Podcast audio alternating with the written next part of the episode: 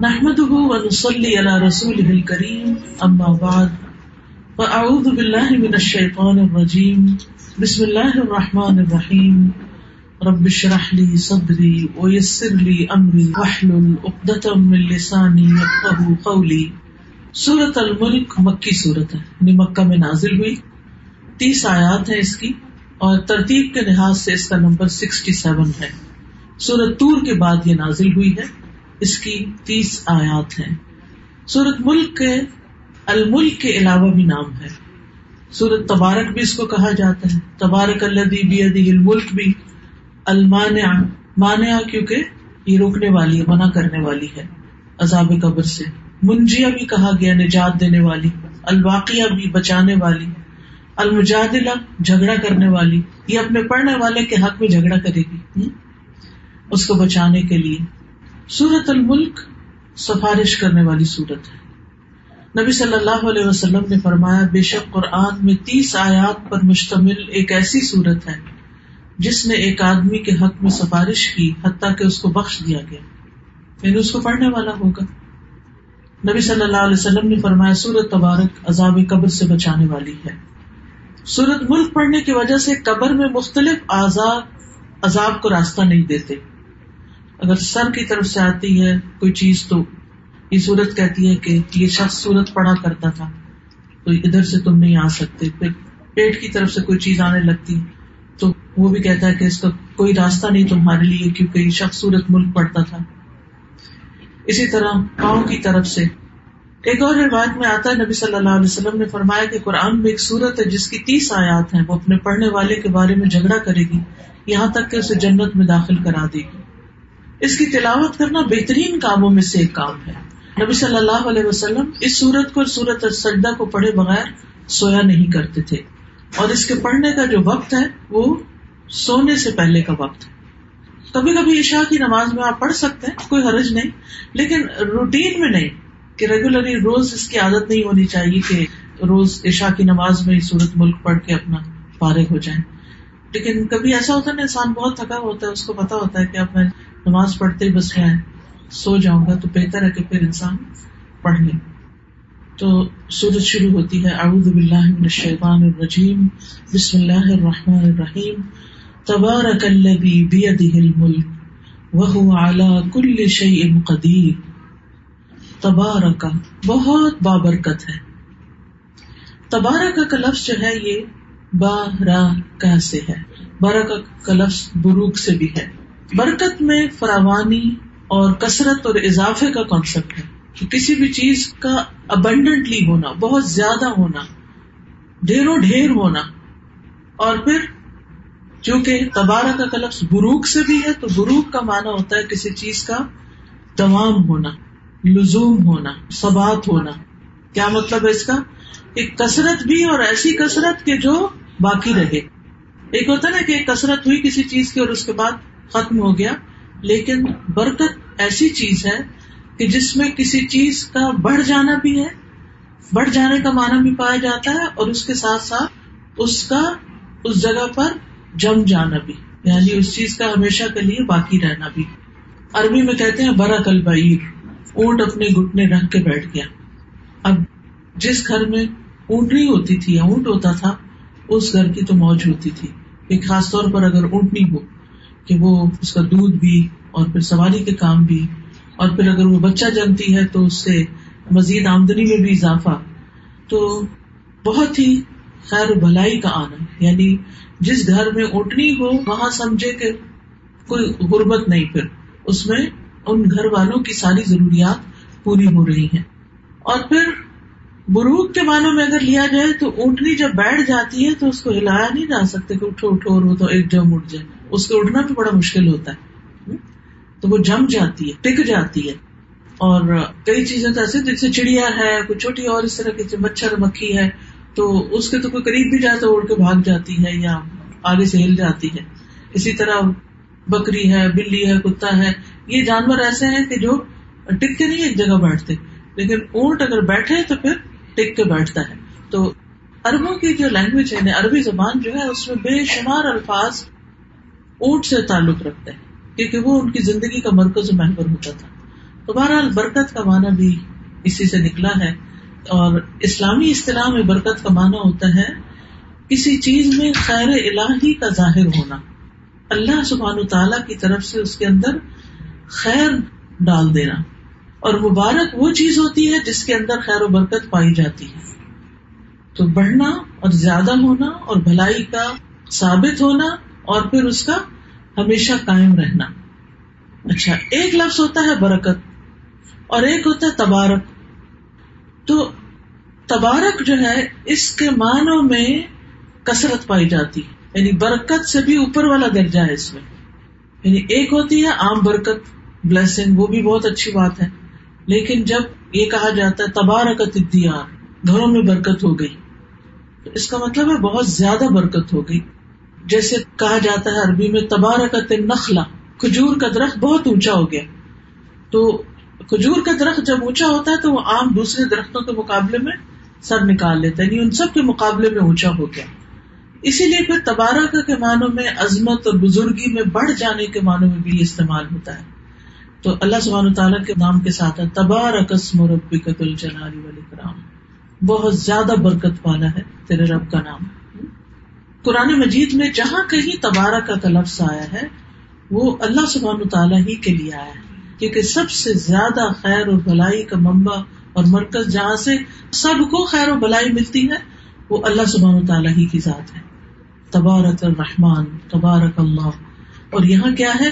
تبارک اللہ بہت بابرکت ہے وہ جس کے ہاتھ میں پوری کائنات کی بادشاہت ہے۔ یعنی بابرکت ذات ہے، مبارک ذات ہے۔ اور تبارک کا بمانا بلند ہونے کے بھی۔ یعنی اللہ سبحان و تعالیٰ کی ذات بہت بلند ذات ہے۔ ہر ایک سے بلند ہے۔ یعنی بلند کے لیے علوب کا لفظ بھی آتا ہے۔ بڑائی کے لیے عظمت کا لفظ بھی آتا ہے۔ اللہ اکبر کا لفظ بھی آتا ہے۔ لیکن تبارک کا لفظ بھی آتا ہے کہ بہت بلند ہے۔ اور تبارک کا لفظ جو ہے عربی میں تفا اعلیٰ کے وزن پر ہے۔ اور تفا اعلیٰ کا معنی ہوتا ہے برکت سے تفا اعلیٰ میں حروف زیادہ ہو گئی تو عربی میں جب ایک روٹ سے ایک لفظ نکلتا ہے جس میں کم حرف ہے اس کا معنی تھوڑا سا چھوٹا ہوگا، یا کم ہوگا۔ اور جب اس میں حروف بڑھتے جائیں گے، تو اس معنی میں شدت پیدا ہو جائے گی۔ وہ معنی بھی زیادہ ہو جائے گا۔ تو یہاں پر کیا معنی بنے گا پھر؟ وہ بہت زیادہ بابرکت ہوا۔ تبارک الذی، وہ بہت زیادہ بلند بالا ہوا۔ اللہ سبحانہ تعالیٰ خود بلند بھی ہے، برکت والا بھی ہے۔ اور یہ بات بھی یاد رہے کہ کسی بھی چیز میں جو بڑھوتری ہوتی ہے، برکت ہوتی ہے، وہ صرف اور صرف اللہ تعالی ڈالتا ہے۔ یہ کانسیپٹ ہمارے ذہن میں اچھی طرح واضح ہونا چاہیے۔ ہم انسانوں کو کہہ رہے ہوتے ہیں کہ یو بلیس اس نہیں. انسان نہیں کسی کو بلیس کر سکتے. یہ اللہ کی ذات ہوتی ہے جو بلیس کرتی ہے. یہ چیز واضح ہونی چاہیے. یعنی اللہ سبحانہ تعالیٰ برکت دینے والا بھی ہے اور کسی چیز کے اندر اگر برکت ہے تو ڈالنے والا بھی اللہ ہی ہے. جیسے عیسیٰ علیہ السلام نے اپنے بارے میں فرمایا تھا مبارکن اس نے مجھے مبارک بنایا ہے میں جہاں کہیں بھی ہوں۔ یعنی عیسیٰ علیہ السلام مبارک تھے، ان کے اندر برکت تھی، لیکن وہ ڈالی کس نے اس کا سورس کیا ہے؟ اللہ سبحان تعالیٰ اسی طرح جتنے بھی امبیا علیہ السلام ہیں، اور جتنے بھی نیکی کے کام ہیں یا خیر و بھلائی کی چیزیں ہیں، ان سب کے اندر برکت اللہ سبحانہ تعالیٰ کی طرف سے آتی ہے۔ ان چیزوں کو اللہ تعالیٰ مبارک بنا دیتا ہے اور وہ بندوں کے فائدے کی ہو جاتی ہے۔ اسی طرح اب ایک سوال یہ پیدا ہوتا ہے کہ کیا بزرگوں سے برکت لی جاتی ہے؟ نہیں، صرف امبیا علیہ السلام سے لی جا سکتی ہے۔ جیسے نبی صلی اللہ علیہ وسلم کے بالوں اور برتنوں وغیرہ سے صحابہ کرام برکت حاصل کرتے تھے۔ اور نبی صلی اللہ علیہ وسلم کی ہر چیز میں برکت ڈالنے والا دراصل اللہ سبحانہ تعالیٰ تھا۔ لیکن عام بندے جو ہیں یعنی عام نیک بندے جو ہیں، ہم یہ نہیں کہہ سکتے کہ ان سے میں برکت لے لوں یا اس سے برکت لے لوں۔ وہ برکت اللہ سبحانہ تعالیٰ ہی پہنچاتا ہے۔ اور بخاری میں صحیح حدیث میں آتا ہے کہ البرا کا تو من اللہ، کہ برکت اللہ کی طرف سے ہوتی ہے۔ جیسے آل ابو بکر کے بارے میں فرمایا گیا کہ لقد بارک اللہ سے فی کہ اے آل ابو بکر، تمہیں اللہ تعالیٰ نے لوگوں کے لیے باعث برکت بنا دیا۔ اچھا اس سے کیا پتا چلتا ہے کہ بعض لوگ بابرکت ہوتے ہیں۔ ان کے اندر برکت ہوتی ہے، وہ ڈالی اللہ میں ہوتی ہے۔ لیکن وہ کون ہوتے ہیں؟ جن سے دوسروں کو خیر اور بھلائی پہنچتی ہے۔ یہ یاد رکھیے۔ جن سے دوسروں کو خیر پہنچتی ہے، بھلائی پہنچتی ہے۔ اسی لیے شادی کے موقع پر، عید کے موقع پر کوئی حج کرے، ہم کیا دعا دیتے ہیں؟ مبارک ہو۔ یعنی اللہ سبحانہ تعالیٰ اس میں بہت خیر و برکت ڈالے۔ اور یہ جو بچہ آپ کو نصیب ہوا ہے یا عید کا دن نصیب ہوا ہے، یہ جو بھی اس میں آپ کی خیر و بلائی میں اضافہ ہو جائے۔ یعنی یہ کانسیپٹ ہوتا ہے۔ جب کسی کی شادی ہوتی ہے تو ہم کہتے ہیں بارک اللہ لک بارک اللہ علیہ کما بارک اللہ فی کم اور یہ دعا جو ہے، یہ نظر سے بھی بچاتی ہے۔ جو نظر لگ جاتی ہے ہمارے عام طور پر کانسیپٹ ہے کہ جب نظر سے بچنے کے لیے بس ماشاء اللہ کہہ دینا کافی ہے۔ ماشاء اللہ کافی نہیں، وہ تو اللہ تعالیٰ کی تعریف ہوگی اس بندے کو، جس کو اللہ نے کوئی خیر و بلائی دی ہے، اس کو دعا دینی چاہیے کہ اللہ تمہیں اس میں برکت دے یعنی یہ خیر تمہارے اندر باقی رہے۔ ابھی ہم نے دو معنی پڑھے تھے کیا ایک خیر و بلائی کا زیادہ ہونا اور ایک اس کا جان جانا۔ یعنی اللہ نے کسی کو دوسروں کے مقابلے میں خیر و بلائی زیادہ تو دی، لیکن ایسا نہ ہو کہ نظر بد کی وجہ سے وہ رخصت ہو جائے۔ تو جب برکت کی دعا دیتے تو اس کا مطلب یہ ہوتا ہے کہ یہ خیر و بلائی برکت اس کے اندر باقی رہے اور اس سے یہ فائدہ اٹھاتا رہے۔ اور ہمیں اپنے گھر میں، مال میں، اولاد میں ہر چیز میں برکت کی دعا کرنی چاہیے، کیونکہ اللہ جس کو چاہے اس کو برکتیں عطا کر سکتا اسی طرح حدیث سے ہمیں یہ بھی پتا چلتا ہے البرکت ماں اکابر کو برکت تمہارے بڑوں کے ساتھ ہے۔ یعنی جس گھر میں بڑے بزرگ ہوتے ہیں، وہ گھر برکت والے ہوتے ہیں۔ تو اب اس میں یہ ہے کہ بڑوں کے ساتھ کیوں برکت ہے؟ بات یہ ہے کہ بڑے سے مراد صرف عمر میں بڑا ہونا نہیں ہوتا۔ اس سے مراد علم میں بڑا ہونا بھی ہوتا ہے، تجربے میں بڑا ہونا، عقل سمجھ میں بڑا ہونا۔ تو قدرتی بات ہے، جس کے پاس علم زیادہ ہوگا اس سے دوسروں کو رہنمائی ملے گی، برکت ہو گئی۔ جس کے پاس تجربہ زیادہ ہے، حکمت ہے، عقل ہے، سمجھ ہے، تو اس سے بھی کیا ہوگا؟ دوسروں کو خیر و بھلائی ملے گی۔ تو اس لیے انسان کو ایسے لوگوں کی کمپنی کا حریث ہونا چاہیے۔ پھر اسی طرح کسی کے بارے میں کیا یہ کہہ سکتے ہیں کہ یہ شخص بڑا مبارک ہے؟ ہاں اگر اس سے انسان کو کوئی فائدہ پہنچتا ہے تو ہم یہ کہہ سکتے ہیں کہ اس کے آنے سے بڑی برکتیں ہوئی اس کا یہ مطلب نہیں وہ اس نے کچھ پیدا کر دیا وہ تو اللہ نے اس کو جو نعمتیں دی ہیں، اس نے ان نعمتوں سے دوسروں کو فائدہ پہنچایا ہے، جس کی وجہ سے اس کا آنا، بیٹھنا وہ بابرکت ہو گیا۔ تو مخلوق میں جب ہم برکت کی بات کرتے ہیں، تو وہ ان کے اندر پائی جانے والی خیر ہوتی ہے۔ برکت کیا ہے؟ خیر ہوتی ہے۔ جو اللہ تعالیٰ کسی کو عطا کر دیتے ہیں اور پھر اللہ تعالیٰ اس خیر کو باقی رکھتے ہیں۔ پھر اسی طرح کچھ جگہ بھی بڑی بابرکت ہوتی ہیں۔ جیسے قرآن مجید میں دو بابرکت جگہوں کا ذکر آیا۔ یعنی کہ حرم تو اللہ نے بابرکت بنایا اور اس کے علاوہ مسجد اقسا اس کے آس پاس کو۔ سبحان اللہ اسرا بی لئی من المسجد الحرام الى المسجد الاقصى اللہ بارک نہ تو اس زمین میں برکتیں ہیں. اس زمین کا اپنا کوئی کمال نہیں ہے. اللہ تعالیٰ اس کو اپنی طرح منسوخ کرتے ہیں. بارک نہ ہم نے اس کے اندر برکتیں ڈالی ہیں اس کے آس پاس کی جگہ پر. تو اللہ سبحانہ تعالیٰ جہاں چاہے جس بندے میں چاہے برکت ڈال دے، جس گھر میں چاہے برکت ڈال دے، جس کھانے میں چاہے برکت ڈال دے، جس زمین میں چاہے برکت ڈال دے، تو اس میں آپ دیکھیے کہ بعض لوگ تھوڑا بھی کھاتے ہیں تو ان کو بہت اچھی طرح لگ جاتا ہے۔ اللہ ان کے تھوڑے میں برکت ڈال دیتا ہے۔ اور وہی ان کی پوری غذائیت کے لیے کافی ہو جاتا ہے۔ اور بعض لوگ بہت بھی کھاتے ہیں۔ جب یہ کہتے ہیں نا مال حرام میں برکت نہیں ہوتی تو اس کا یہ مطلب ہوتا ہے کہ اس سے کوئی خیر نہیں ملتی انسان کو۔ وہ بہت بھی ہوتے ہوئے اس میں کوئی خوشی نہیں ہوتی کوئی سکون چین نہیں ہوتا۔ نام میں تو نہیں ہوتی نام برکت بھی, بھی رکھ سکتے ہیں ویسے۔ کیونکہ اچھے لفظوں سے نام رکھنے میں تو کوئی حرج نہیں عبداللہ بن مبارک بھی نام تھا، مبارک یعنی اس کا مطلب کیا ہوتا ہے کہ اللہ ان کے اندر برکت ڈال دے، ان کے اندر خیر و بھلائی ہو۔ تو فرمایا تبار بہت بابرکت ہے وہ جس کے ہاتھ میں ساری بادشاہ یعنی حقیقی مالک، حقیقی بادشاہ صرف اور صرف اللہ سبحان و تعالیٰ ہی ہے۔ ملک یم لکھ ملکن و ملکن کا مانا ہوتا ہے حکومت کرنا۔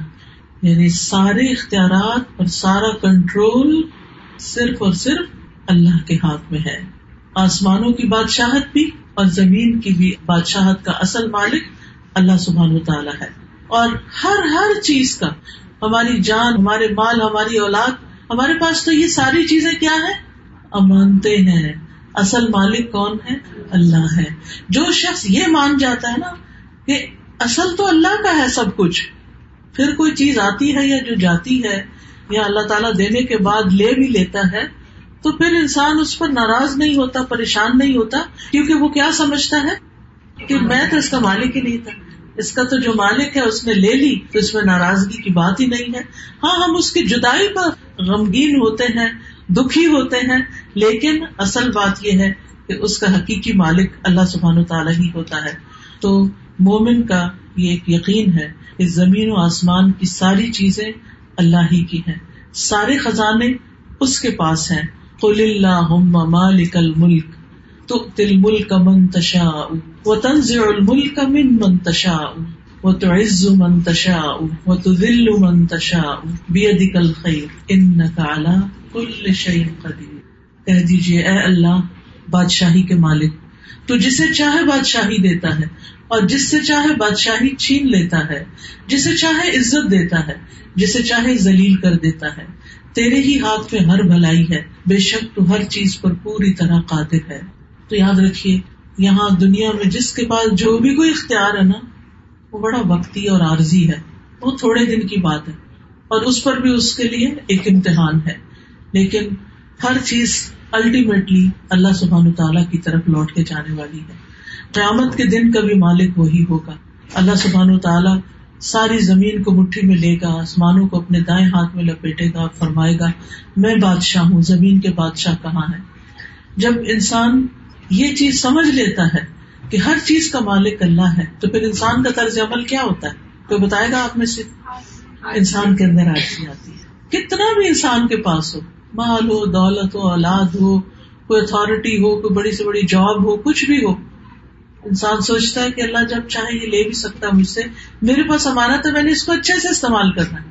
میں نے اس کا حق ادا کرنا ہے۔ اس کو پا کے تکبر نہیں کرنا۔ میں نے بڑا نہیں بننا، بڑا تو وہی ہے جو اصل مالک ہے۔ میں تو اس کے حکم کے مطابق اس کو صرف استعمال کرنے کے لائق ہوں۔ اور پھر سارے اختیارات یعنی کہ ہمارے پاس اختیار مثلاً تھوڑی دیر کے اختیار اپنی زبان پہ، اپنے ہاتھوں پہ، اپنے پاؤں پہ لیکن اس میں بھی آپ دیکھیں کہ کیسے ہم بعض اوقات بے اختیار ہوتے ہیں، اپنی بات بھول جاتے ہیں، وہ ہمارے، وہ پتہ نہیں، وہ یاد ہی نہیں آ رہی۔ بھائی، رٹی ہوئی تھی، وہ بات کدھر گئی؟ یہ ہے ہمارا اختیار۔ اللہ کا عزت نہ ہو تو ہمیں اپنی باتیں خود ہی بھول جاتی ہیں۔ ذہن میں لفظ پھر رہا ہوتا ہے زبان پہ نہیں آتا۔ کرتے کرتے کام ایسا ذہن سے نکلتا ہے کہ بالکل ہی بھول جاتے ہیں۔ تو جن چیزوں پہ ہمارا اختیار ہے بھی، تو وہ بھی کلی نہیں ہے۔ وہ بھی بہت محدود اختیار ہے۔ بہت لمیٹڈ اختیار ہے۔ بہت وقتی ہے، بہت تھوڑی دیر کا ہے۔ تو اس لیے یہ آپ نے بالکل صحیح بات کی کہ جب انسان یہ یقین کر لیتا، مان لیتا کہ ملک اللہ کے ہاتھ میں، اختیار اللہ کے ہاتھ میں، تو پھر انسان کے اندر آجزی پیدا ہوتی ہے۔ حقیقت یہ ہے کہ ہر چیز ہی تو اللہ کے ہاتھ میں ہے۔ اللہ سبحانہ تعالیٰ کدی سے کچھ فرماتے ہیں، اے میرے بندو، تم سب گمراہ ہو، سوائے اس کے جسے میں ہدایت دوں، بس تم مجھ سے ہدایت مانگو۔ میں تمہیں ہدایت دوں گا۔ اے میرے بندو، تم سب بھوکے ہو۔ سوائے اس کے جسے میں کھلاؤں، تم مجھ سے کھانا مانگو، میں تمہیں کھلاؤں گا۔ اے میرے بندو، تم براہنا ہو۔ سوائے اس کے جسے میں پہناؤں، تم مجھ سے لباس مانگو، میں تمہیں پہناؤں گا۔ تم سب دن رات گناہ کرتے ہو، میں سارے گناہوں کو بخشتا ہوں۔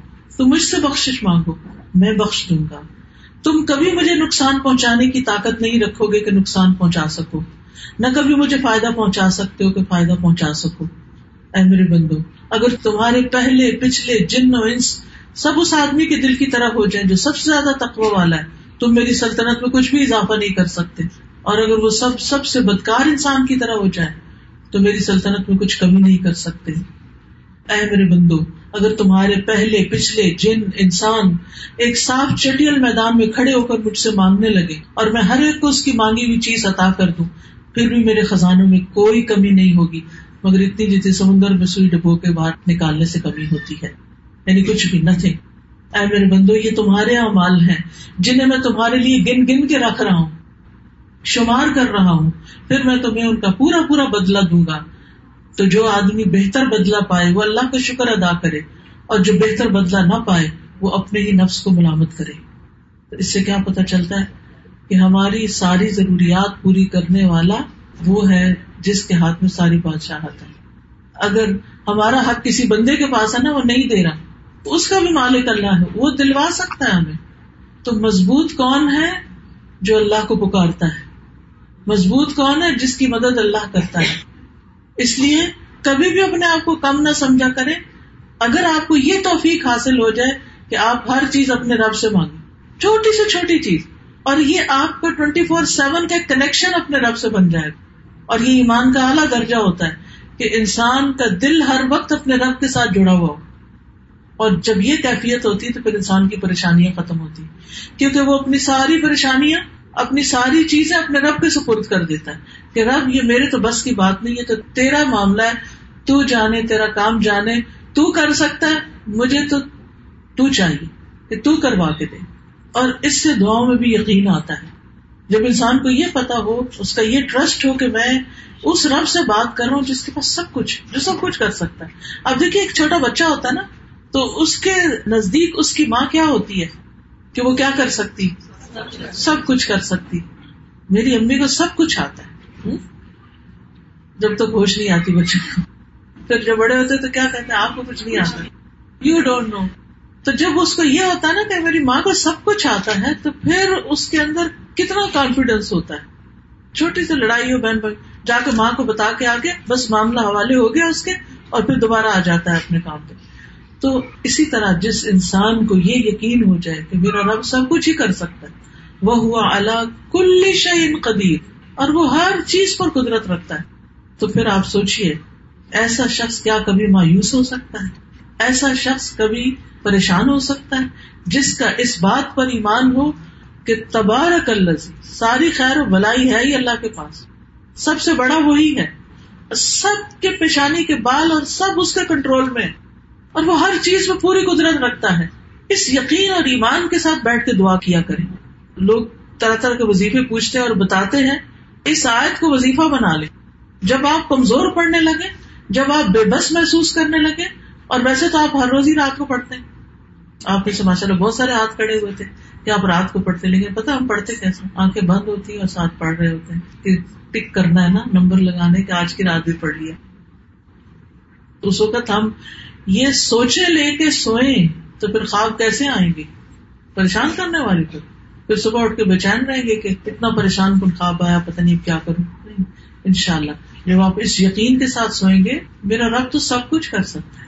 اور پھر وہ جو دعا ہے رات کو سوتے وقت ایک اور بھی اللہ اسلم تو نفسی لئی اللہ میں نے اپنا آپ تیرے حوالے کر دیا۔ وجہ تو وجہ ہی اور اپنا چہرہ بھی تیری طرف کر لیا۔ مفم بس تو امری ہی اور میں نے اپنا معاملہ تیرے سپرد کر دیا۔ جو بھی بوجھ ہے، جو بھی چیز بادر کر رہی، پریشان کر رہی، ساری اس کے حوالے کر دیں۔ آپ اس کو ٹھیک کر دیں۔ بعض اوقات ایسا نا کو کام بگاڑ لیتے ہیں اور پھر وہ ہم سے نہیں سوالتا ہم اپنے سے بڑے یا اسکلفل یا جو بھی جانتے اس کہتے یہ لیں، آپ اس کو ٹھیک کر دیں۔ مجھ سے نہیں ہوتی۔ بچے ایسے ہمارے ساتھ کرتے ہیں، الجھا کے چیزیں رکھ کے، خراب کر کے کیسے آپ ٹھیک کر تو بات یہ ہے، ہم نے تو اپنے معاملے، اپنی غلطیوں سے خود ہی الجھا لیے۔ ہر شخص کی زندگی میں کوئی نہ کوئی آزمائش ہوتی۔ کچھ نہ کچھ بگڑا ہوا ہوتا ہے۔ کچھ نہ کچھ کہیں نہ کہیں مسئلہ کھڑا ہوتا ہے۔ میں کیوں اتنے وسوخ سے بات کہہ رہی ہوں؟ اس لیے کہہ رہی ہوں کہ اللہ نے ہمیں بھیجا ہی امتحان کے لیے۔ امتحان تو ہوگا۔ کبھی کسی طرف سے، کبھی کسی اور ہر روز ایک نیا کھڑا ہوا ہوتا ہے۔ کچھ لانگ ٹرم ہوتے ہیں، کچھ شارٹ ٹرم ہوتے ہیں۔ پھر آتے گزر جاتے ہیں، ختم ہو جاتے ہیں۔ تو ان کو دل پہ رکھ کے اور ان کے بارے میں سوچ سوچ کے اپنے آپ کو ہلاک نہیں کرنا چاہیے۔ اپنے معاملات، اپنے رب کے سپرد کر دینے چاہیے۔ یا رب، میں کچھ نہیں کر سکتا۔ اور ساتھ اپنی بے بسی کا بھی اظہار۔ کیونکہ پتہ کیا، ہم سمجھتے ہیں کہ چیزیں میں کر سکتا مجھے سب کچھ آتا ہے، مجھے پتا ہے۔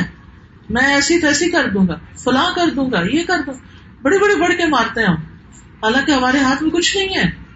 تو ایسا بندہ پھر اپنی جب ایگو کا شکار ہوتا ہے، اللہ اس کو اس کے نفس کے حوالے کر دیتا ہے۔ اچھا کرو، دیکھتے پھر کیا کر لیتے ہو تم۔ لیکن جو بندہ آج ہی اللہ کے سامنے دکھاتا ہے، یا اللہ میں کچھ نہیں۔ جو تو نے مجھے دیا نا، وہ بھی تیرا ہی ہے۔ تو نے دیا ہے مجھے، میرا کوئی کمال نہیں۔ مجھ سے زیادہ قابل لوگ ہیں، تو ان کو بھی دے سکتا تھا۔ تو اگر تو نے مجھے دیا، یہ تیری ہی طرف سے ہے، لیکن جو میری پریشانیاں اور جو میرے مسائل اور جو میرے مسئلے ہیں، ان کو میں نہیں حل کر سکتا۔ ان کو تو حل کر سکتا ہے، تو ان کو حل کر۔ تیرے حوالے۔ پھر آپ دیکھیں، ہلکا ہو کے سوئیں گے آپ۔ کر کے تو دیکھیں۔ اپنی آجزی کا اظہار کریں اور اس کی قدرت کا ذکر کریں۔ دیکھیے، اس آیت میں اللہ سبحان تعالیٰ کی صفات کا بیان ہے۔ تبارک اللہ جی تبارک بھی اللہ تعالیٰ کی صفت ہے برکت والا۔ بید ملک اللہ تعالیٰ کے ہاتھ کا ذکر ہوا ہے۔ ملک بادشاہت کا ذکر ہوا ہے۔ پھر قدرت کا ذکر ہوا۔ وہ اللہ کل شہن قدیر ٹھیک ہے؟ تو اتنی ساری صفات قرآن مجید میں کیا آتا ہے؟ وہ اسما الحسن فدو بہا اللہ کے ہیں اچھے اچھے نام، تم ان ناموں کے ساتھ اس کو پکارو۔ ہم نے بس صرف یہ کر رکھا ہے کہ بیمار ہو جائے تو یا سلاموں کو ختم کر لیں۔ چلے اللہ کے نام یا سلام سے بھی اس کو پکارتے ہیں، لیکن ان آیات کو پڑھ پڑھ کے اس کو پکارے اللہ، تو ہر چیز پہ قدرت رکھتا ہے، تو ہر چیز پہ غالب ہے۔ کوئی چیز اللہ کو آجز نہیں کر سکتی۔ اس لیے میرا تعلق اور میرا اعتماد اور توکل اور یقین اور بھروسہ تیری ہی ذات پر ہے۔ تبارک الذی بیدہ الملک۔ وهو على كل شيء قدیر الذي خلق الموت والحیات لیبلوکم ایکم احسن عملا۔ وہ جس نے موت اور زندگی کو بنایا، کیوں بنایا؟ لیبلوکم تاکہ تمہارا امتحان لے۔ تمہیں آزما کر دیکھے۔ کس چیز کی آزمائش؟ ایکم احسن عملا۔ کہ تم میں سب سے اچھے کام کس کے ہیں؟ سب سے اچھا کون ہے عمل کے اعتبار سے؟ وہ عمل دیکھ رہا ہے۔ وہ العزیز الغفور، اور وہ زبردست بھی ہے اور بخشنے والا بھی ہے۔ تو یاد رکھیے، زندگی اور موت کا مالک کون ہے؟ اللہ۔ جس کو چاہتا ہے زندہ کرتا ہے اور جس کو چاہتا ہے موت دے دیتا ہے۔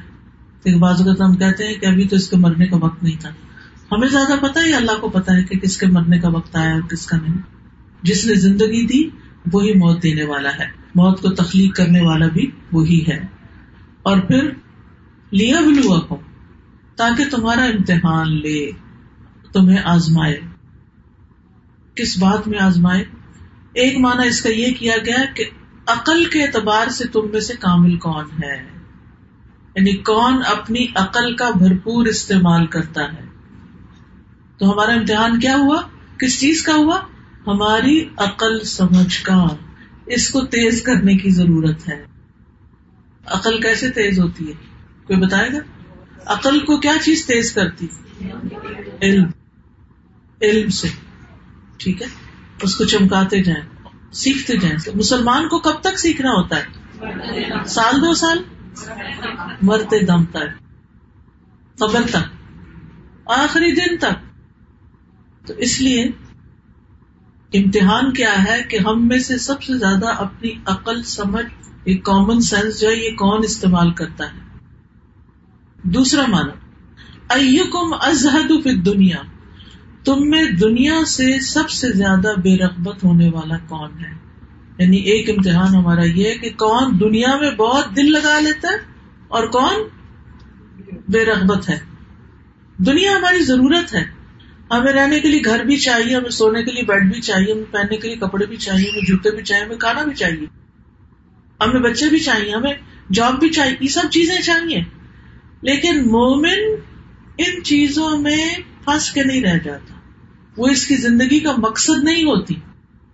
وہ اس کی زندگی کی محبتوں کا مرکز نہیں ہوتی۔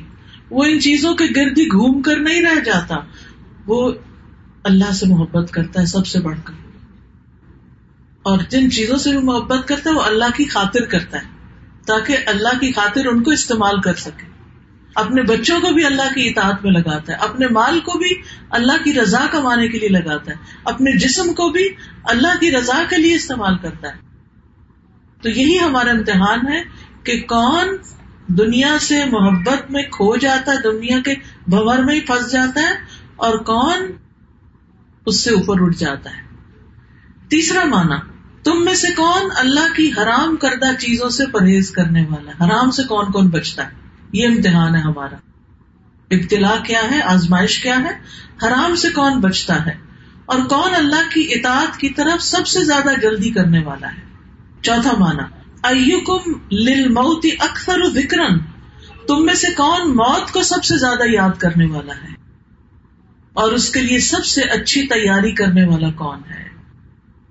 اور اس سے ڈر کر بچنے والا اور احتیاط کرنے والا اور تقوا کرنے والا کون ہے؟ نمبر پانچ، پانچواں مانا اس کا کیا گیا ہے؟ تم میں سے کون سب سے زیادہ اپنی ذات کے ایبوں کو جاننے والا ہے؟ تو ہمارا امتحان کیا ہے کہ ہم نے اپنے آپ کو کتنا پہچانا، اپنی ویکنیس کو کتنا جانتے۔ ہیں اب دیکھیے کہ جیسے زمین ہوتی ہے نا، تو اگر اس پر آپ نے کچھ بنانا ہے، گھر وغیرہ یا کچھ، تو اس کی بنیادیں بھی کھودتے ہیں، لیکن اس کے ساتھ ساتھ جس کو پنجابی میں ٹوئے کہتے ہیں، کیا ہوتا ہے، وہ گڑے وہ گڑوں کی بھرائی بھی کرتے ہیں۔ کرتے ہیں نا؟ تب اس پہ کوئی چیز بنتی۔ تو وہ بھرائی کرنا بڑا ضروری ہوتا ہے۔ ہم میں سے ہر شخص کی شخصیت کے اندر کہیں نہ کہیں گڑے ہیں۔ اور ان کو بھرنا بڑا ضروری ہے۔ ہمیں یہ دیکھنا چاہیے کہ ہم کس چیز میں پیچھے ہیں۔ کہاں کمی ہے ہم میں؟ کیا ہم روحانی طور پہ کمزور ہیں؟ جسمانی طور پہ کمزور ہیں؟ جذباتی طور پہ کمزور ہیں؟ علمی اعتبار سے کمزور ہیں؟ ہماری کمزوری کہاں ہے؟ کیا کمزوری ہے؟ اور یہ ایمانداری کے ساتھ سچے دل سے اکیلے بیٹھ کے اپنی غلطیاں آپ ڈھونڈے میں کہاں کمی کر رہی ہوں؟ میرا کون سا ایریا ابھی تک بہت ویک ہے؟ اس کے پیچھے لگ لگتے کچھ لوگوں نے تو بڑی اچھی طرح پہچان لی میری تجویز کمزور ہے۔ تو لگتے ہیں سال ہر سال سے تجویز پڑھ رہے کہ میں قرآن صحیح پڑھ لوں۔ بہت اچھی بات ہے۔ جب انسان کسی چیز کے پیچھے لگ جاتا ہے تو کچھ نہ کچھ ہاتھ آ ہی جاتا ہے۔ کچھ لوگ کہتے ہیں کہ مجھے قرآن کی سمجھ نہیں ہے، میرا یہ ویک ایریا وہ قرآن سمجھنے کے پیچھے لگ جاتے ہیں۔ کچھ لوگ کہتے ہیں کہ میں نے جو یاد کیا مجھے بھول جاتا ہے۔ آپ کے ساتھ تو نہیں ہوتا ایسا؟ اس کا علاج صرف ریپیٹیشن بار بار پڑھنا، بار بار دہرانا، بار بار بار بار۔ کچھ لوگوں کا حافظہ اچھا ہوتا ہے، وہ چند دفعہ پڑھ کے پھر پکا بھی کر لیتے ہیں۔ لیکن کچھ لوگ دس دفعہ بھی پکا کرے پھر گیارہویں دفعہ کچا اچھا ہوا پڑا ہوتا ہے، ان کو پھر پکا کرنے کی ضرورت۔ تو ہم میں سے ہر شخص کو اپنی ویکنیس کا پتا ہونا چاہیے۔ کچھ لوگ اپنی غصے پہ نہیں کنٹرول کر سکتے بہت اچھے ہوتے ہیں، لیکن غصے کے بڑے تیز ہوتے ہیں۔ بڑا مسئلہ ہے۔ اور اس کو، اس کے لیے علاج سوچنا چاہیے اور اس کو، اس کمزوری کو دور کرنا چاہیے۔ کچھ لوگ شکوک و شبات وہم، منفی سوچوں کا شکار رہتے ہیں ہر وقت۔ تو آپ دیکھیے کہ جس طرح قانون کشش شکل ہے نا یعنی گریویٹیشنل پل جو ہے زمین کی، اس کا ایک لا ہے۔ اسی طرح ایک لا آف اٹریکشن بھی ہے۔ یعنی آپ جس طرح کی سوچ سوچیں گے نا، اسی طرح کی چیزیں آپ کو اٹریکٹ کریں گے اور آپ ان کو اٹریکٹ کریں گے۔ وہ پل کر لیں گے آپ۔ جس چیز کا خوف آپ کے ذہن میں بیٹھ گیا، کسی انسان کا خوف بیٹھ گیا اس سے ڈر جاتے مجھے اس بےچارے کو پتا بھی نہیں اور آپ ڈرے جا رہے ہیں، تو کیا ہوگا؟ وہ ویسے ہی چیز میں نظر آنے لگے گی آپ۔ تو اپنی ویکنیس کو دیکھیں، تو میں کس چیز سے ڈرتی ہوں؟ کیا چیز مجھے رلاتی؟ بیس سال پہلے کسی نے کوئی گالی دی تھی تو وہ ابھی تک نہیں بھول رہی۔ روز یاد کر کے روتے ہیں اس کو۔ یہ دس از اے ویکنیس ہم بری باتیں اپنے دماغ سے کورچ کے باہر نہیں پھینک سکتے۔ گھر کی صفائی خوب کرنا جانتے ہیں۔ دل کی صفائی نہیں جانتے، دماغ کی صفائی نہیں جانتے۔ تو یہ کرنے کی ضرورت ہے۔ تو ہم میں سے ہر شخص کو اپنی ذات کے ایبوں کو جاننا ہے۔ یہ سورت الملک کا میسج ہے آپ کے لیے، میرے لیے بھی، آپ کے لیے بھی۔ اور جو ایریا ویک ہو، اس کو اسٹرانگ کر۔ تاکہ مرنے سے پہلے پہلے تیاری کر لیں مر کے اللہ کے حضور حاضر ہونا، تیاری کر لیں۔ آپ دیکھیے جب ہم گھر سے نکلنے لگتے ہیں، تو اپنے کپڑوں کے ایپ کو، اپنے چہرے کے، اپنے ان سب چیزوں کو دور کر لیتے ہیں۔ جو ویک ایریاز ہوتے ہیں ہمارے، ان کو ٹھیک کرتے ہیں تاکہ ہم پرزینٹیبل ہوں۔ تو ایک دن اللہ سے بھی تو ملاقات کرنی ہے نا۔ وہاں بھی تو پرزینٹیبل ہونا چاہیے نا ہمیں۔ تو وہ اسی صورت میں ہوں گے جب اپنی ان کمزوریوں کو دور کریں گے۔ پھر آپ دیکھیے چھٹی چیز۔ اپنی تقدیر میں سب سے زیادہ راضی ہونے والا۔ کچھ چیزیں نا تقدیر میں لکھی ہوتی۔ کسی شخص کے ساتھ شادی ہو گئی، اس کے ساتھ نہیں بنی۔ یہ تقدیر میں تھا۔ اب اللہ سے ناراض نہیں ہو سکتے۔ کسی وجہ سے ہی اس نے ہمارے حصے میں اس شخص کو لکھا۔ کوئی اولاد ایسی ہو گئی کہ جو ہمارے لیے سردردی بن گئی۔ تو اب ہم ہر وقت اپنے آپ کو کوستے رہتے میرے ہی پلے ایسی اولاد کیوں پڑ گئی؟ میں ہی کیوں؟ پھر کمپیرزن بھی کرتے رہتے دوسروں سے۔ تو کچھ چیزیں ہمارے حصے کی تھی ہمیں مل گئی۔ اب ان سے نبھانا چاہ اب ان کو سہنا جانا۔ اور جو سہ جاتا ہے، وہ رہ جاتا ہے۔ پھر انسان کم از کم گزارا کر لیتا ہے، ورنہ تو انسان اپنے آپ کو ہی ہلاک کر ڈالتا ہے۔ تو تقدیر پر راضی کوئی فوت ہو گیا، کوئی مال چلا گیا، کوئی جان میں نقصان ہو گیا، کوئی بیماری آ گئی، کوئی جاب چلی گئی، کچھ ہو گیا۔ کیا تقدیر میں تھا۔ ایسا ہونا تھا۔ اس میں بھی خیر ہو پہلا جملہ جو منہ سے نکلنا چاہیے نا للہ کے بعد وہ کیا ہے؟ اس میں بھی خیر۔ ہے اور اگر آپ واقعی دیانت داری سے جملہ بول رہے ہیں نا اللہ آپ کو اس کی خیر دکھائے گا۔ کیونکہ ان نہ مالوسری یوسرا ف ان نہ مالوسری یوسرا تنگی کے ساتھ آسانی بھی بس یقیناً تنگی کے ساتھ آسانی لیکن ہمیں وہ نظر نہیں آتی، جس کی وجہ سے ہم پریشان رہتے ہیں۔ تو اللہ سبحان و تعالیٰ امتحان لے رہا ہے، عمل کا امتحان۔ ایوکم احسن و عملا، کہ تم میں سے کون زیادہ اچھا ہے عمل کے اعتبار سے۔ کچھ کر کے آنے والا کون ہے۔ یہاں پر آپ ایک بات نوٹ کریں گے کہ کثرت عمل کی بات نہیں ہوئی آسن عمل کی بات ہوئی ہے۔ اس سے کیا سبق ملتا ہے؟ بتائے گا؟ کیا کرنا ہے ہمیں کوالٹی کوانٹٹی کے پیچھے نہیں جانا کوالٹی ٹھیک ہے، اگر کوالٹی اچھی ہوگی تو کوانٹٹی بھی بڑھا لیں۔ نو ہاں اچھا ہے۔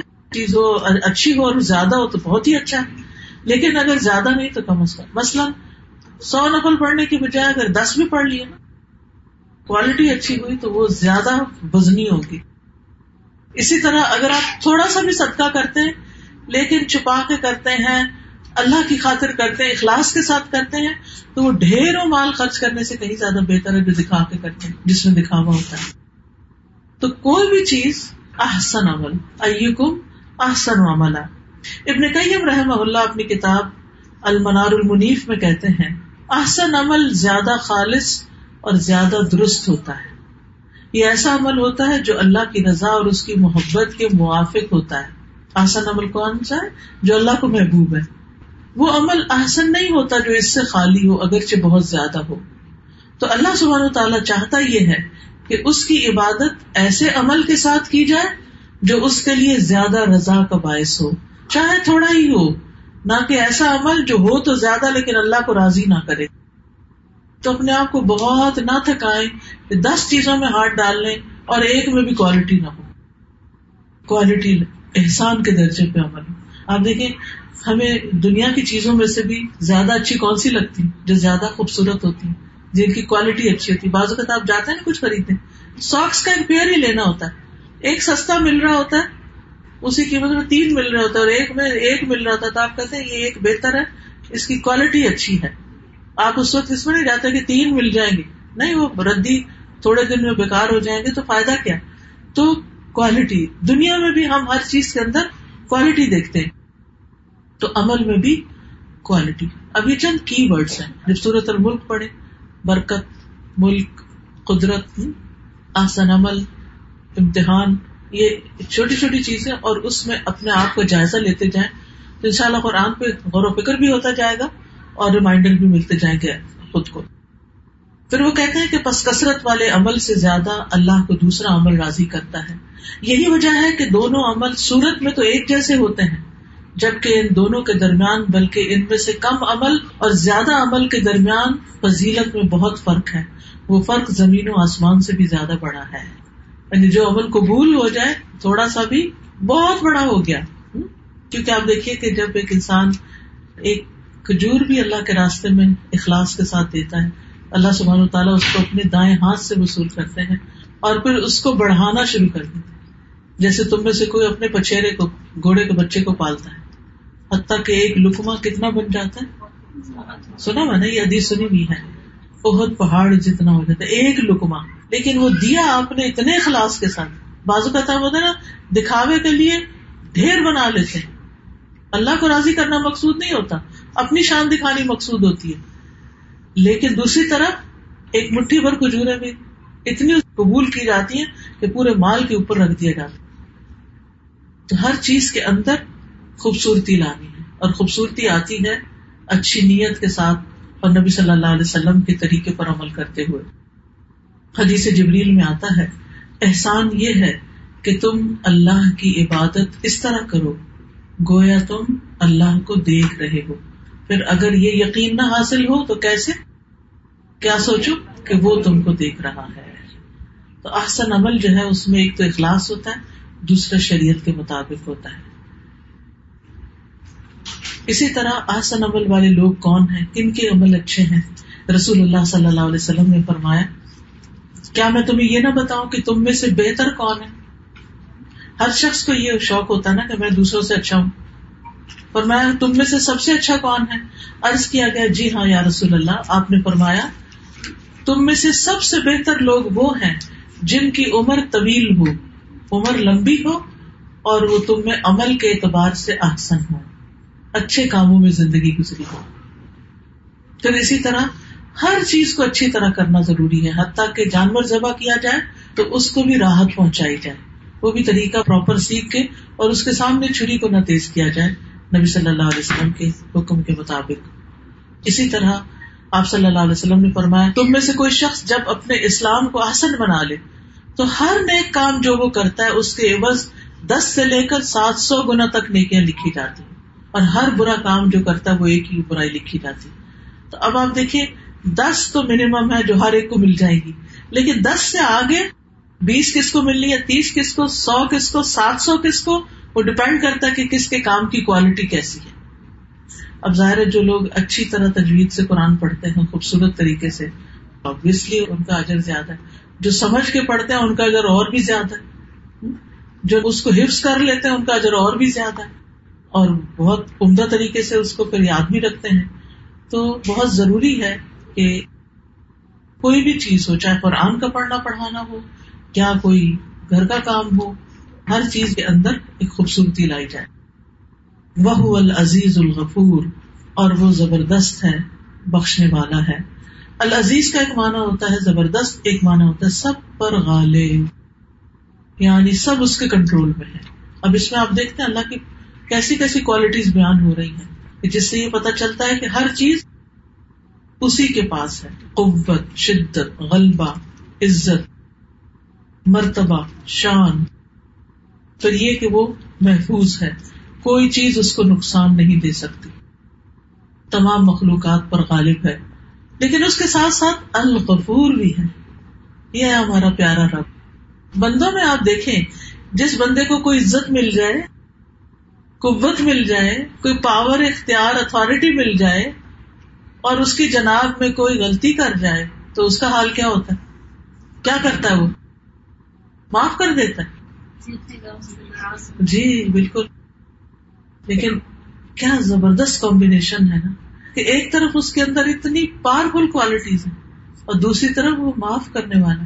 کتنا پیارا ہمارا رب کہ سب کچھ اس کے کنٹرول میں ہے۔ وہ چاہے تو اڑا کے رکھ دے، ایک لمحے میں ہمیں زیرو کر کے رکھ دے، سب کچھ کر سکتا ہے۔ اس کے باوجود وہ ہمیں معاف کرتا چلا جاتا ہے، کرتا ہی چلا جاتا ہے، کرتا ہی چلا جاتا ہے۔ الغفور اپنے بندوں کے گناہوں اور ایبوں پہ پردہ ڈالنے والا۔ ہم میں سے کون ہے جو دعویٰ کرے کہ میں نے کبھی کوئی گناہ نہیں کیا، میری غلطی کوئی نہیں۔ ہم سب گناہ گار ہیں۔ ہم سب سے غلطیاں ہوتی ہیں۔ ہم سب سے کوتاہیاں ہوتی ہیں۔ لیکن اللہ تعالیٰ نے ہمارے ایبوں کو چھپایا ہوا اسی لیے لوگ ایک دوسرے سے محبت کرتے ہیں۔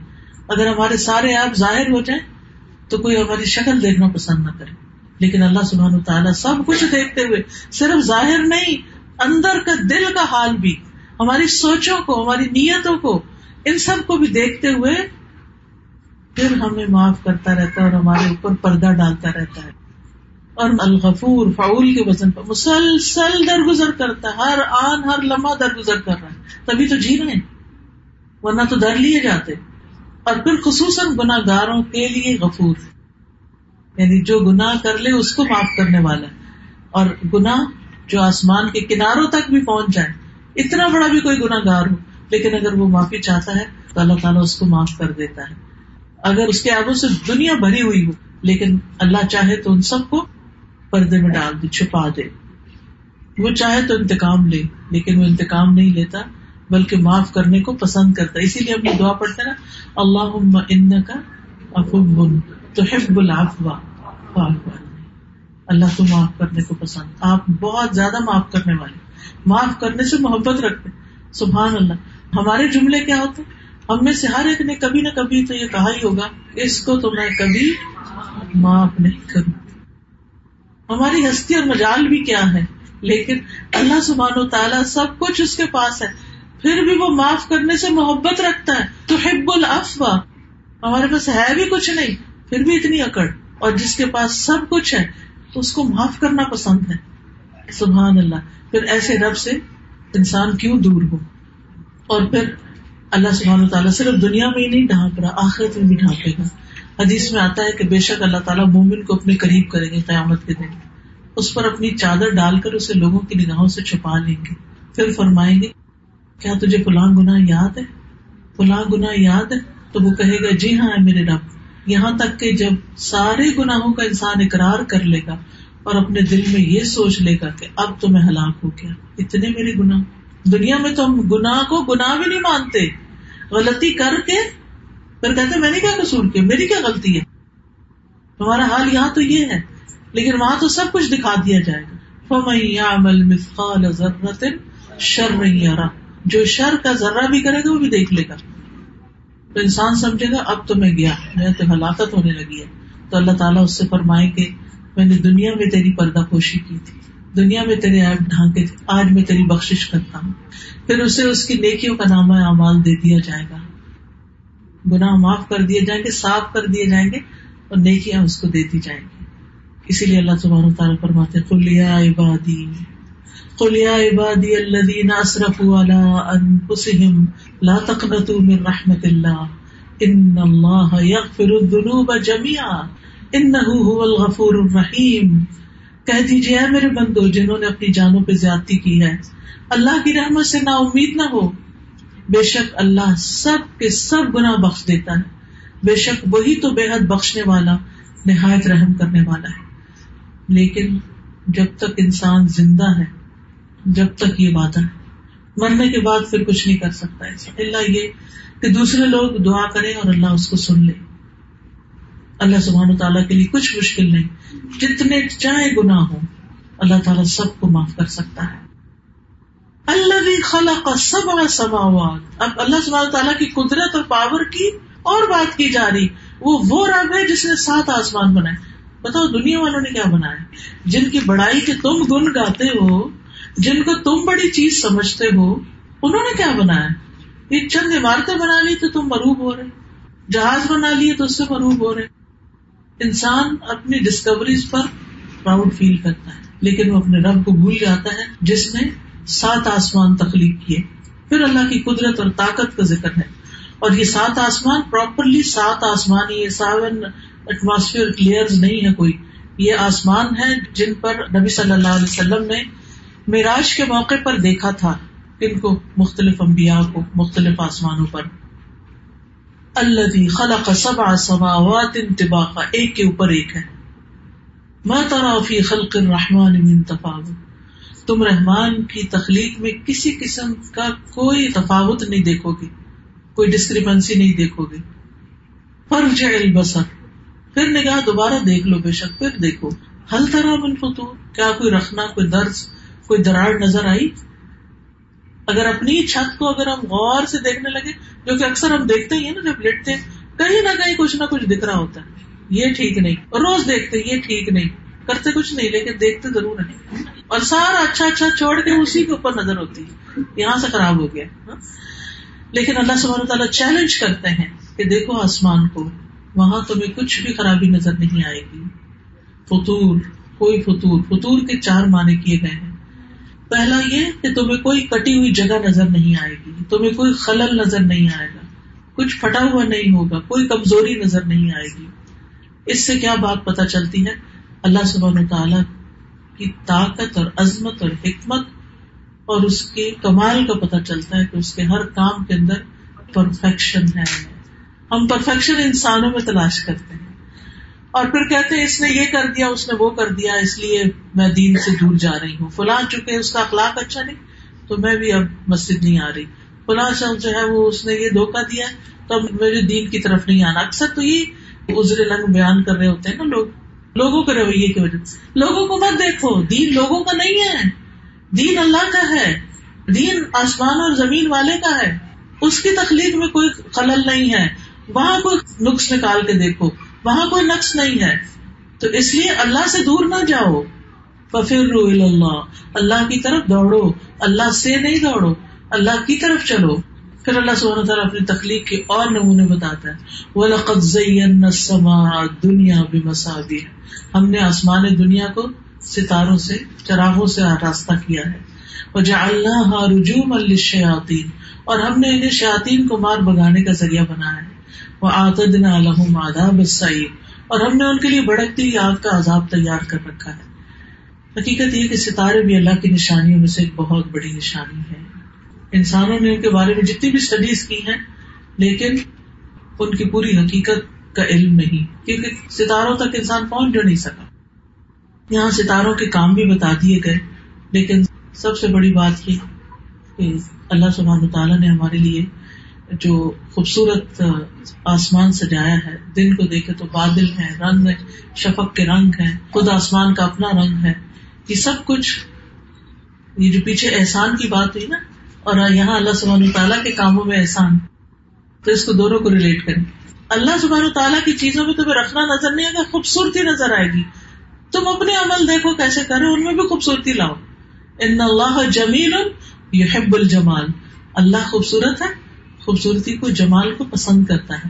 تو اس لیے بہت ضروری ہے کہ ہم قرآن جب پڑھیں تو دیکھتے جائیں کہ ہمارا رب کیا نہیں، رب کی پہچان قرآن کے بغیر نہیں ہوتی۔ اگر رب کو پہچان ہے تو قرآن میں غور و فکر چاہیے۔ اور جتنا جتنا ہمیں اللہ تعالیٰ کی صفات کا پتہ چلتا جاتا ہے، اتنی اتنی اس سے محبت ہوتی جاتی اتنا پھر اس کی عبادت میں لذت آتی اتنا انسان اس کو یاد کرتا ہے۔ اور جتنا اس کو یاد کرتا ہے، پھر دنیا کے غم بھولتے چلے جاتے ہیں۔ اور اگر اللہ سے تعلق ٹھیک نہ ہو تو کوئی چیز ٹھیک نہیں ہوتی۔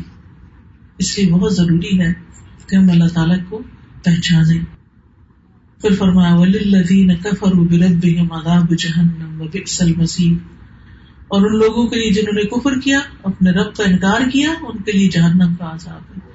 بڑا برا ٹھکانا ہے۔ اس آیت کو پڑھ کے دل کانپتا ہے۔ آج کتنے ہی مسلمان گھرانوں کے بچے ہیں جو اپنے رب کا انکار کر رہے ہیں۔ کتنا بھیانک انجام۔ یہ کوئی کھیل نہیں ہے۔ الذین کفروا بربهم عذاب جہنم وبئس المصیر اذا القوا فيها سمعوا لها شهيقا وهي تفور۔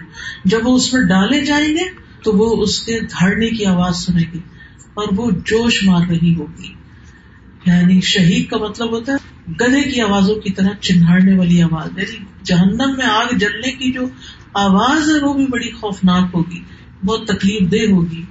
اور پھر تقاد تمیز من الغیظ۔ قریب ہے کہ غصے سے پھٹ پڑے۔ دنیا میں جو لوگ غصے سے پھٹ پڑتے ہیں، ان کا علاج یہاں رکھا گیا ہے۔ پھٹ پڑنا۔ جیسا عمل، ویسی جزا۔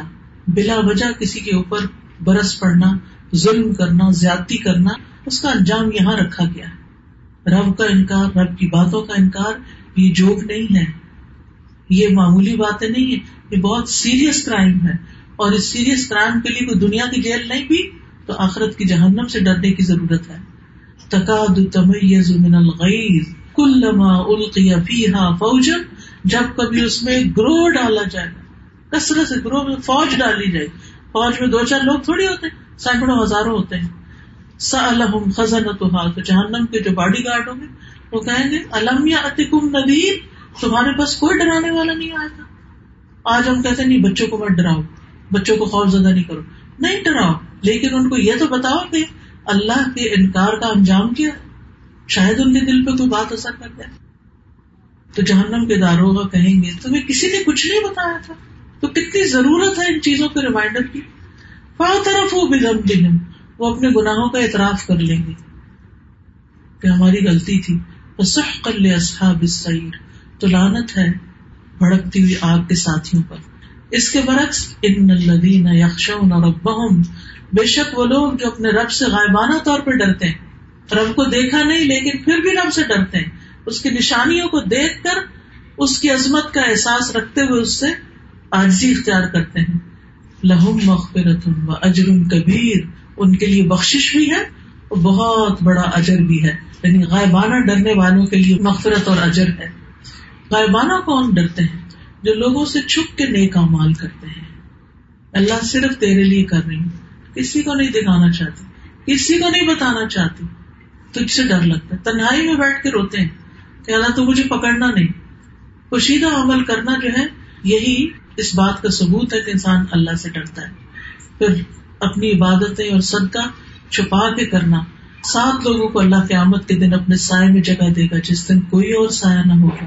ایک وہ شخص جس نے صدقہ اتنا چھپا کے دیا کہ دائیں ہاتھ نے دیا تو بائیں کو بھی نہیں پتا چلا کہ کیا دیا۔ یہ لوگ اپنے رب سے غائبانہ طور پہ ڈرتے ہیں۔ تنہائی میں اللہ کی یاد سے آنسو بہانا۔ تنہائی میں اور لوگوں کے سامنے ایک جیسی نماز پڑھنا۔ فرق نہ ہونا۔ یہ نہیں کہ کوئی دیکھ رہا تو سیدھے ہو کے کھڑے ہو گئے اور ویسے ڈھیلے ڈھالے۔ نہیں، اللہ سے نہیں ڈرتا جہاں صرف اللہ دیکھتا ہے، وہاں تو اور زیادہ اچھی نماز ہونی چاہیے۔ اور جہاں لوگ دیکھتے ہیں، ان سے ہم ڈرتے ہیں۔ ان سدور اپنی بات چھپا کے کرو یا کلم کھلا کرو، اونچی آواز میں کرو یا وسپر کرو۔ وہ تو سینوں کے بیگ بھی جانتا ہے، اس سے کچھ نہیں چھپتا۔ اس لیے اپنا معاملہ اس کے ساتھ کرو۔ اللہ من خلق وہ القیف الخبیر۔ کیا وہ نہیں جانے گا جس نے پیدا کیا؟ اور وہ تو باریک بین، بڑی خبر رکھنے والا ہے۔ وہ تو سب کچھ جانتا ہے۔ تو یہاں ایک رکو ختم ہو جاتا ہے۔ سبحانك اللهم وبحمدك اشهد ان لا اله الا انت استغفرك واتوب اليك السلام علیکم و رحمۃ اللہ وبرکاتہ۔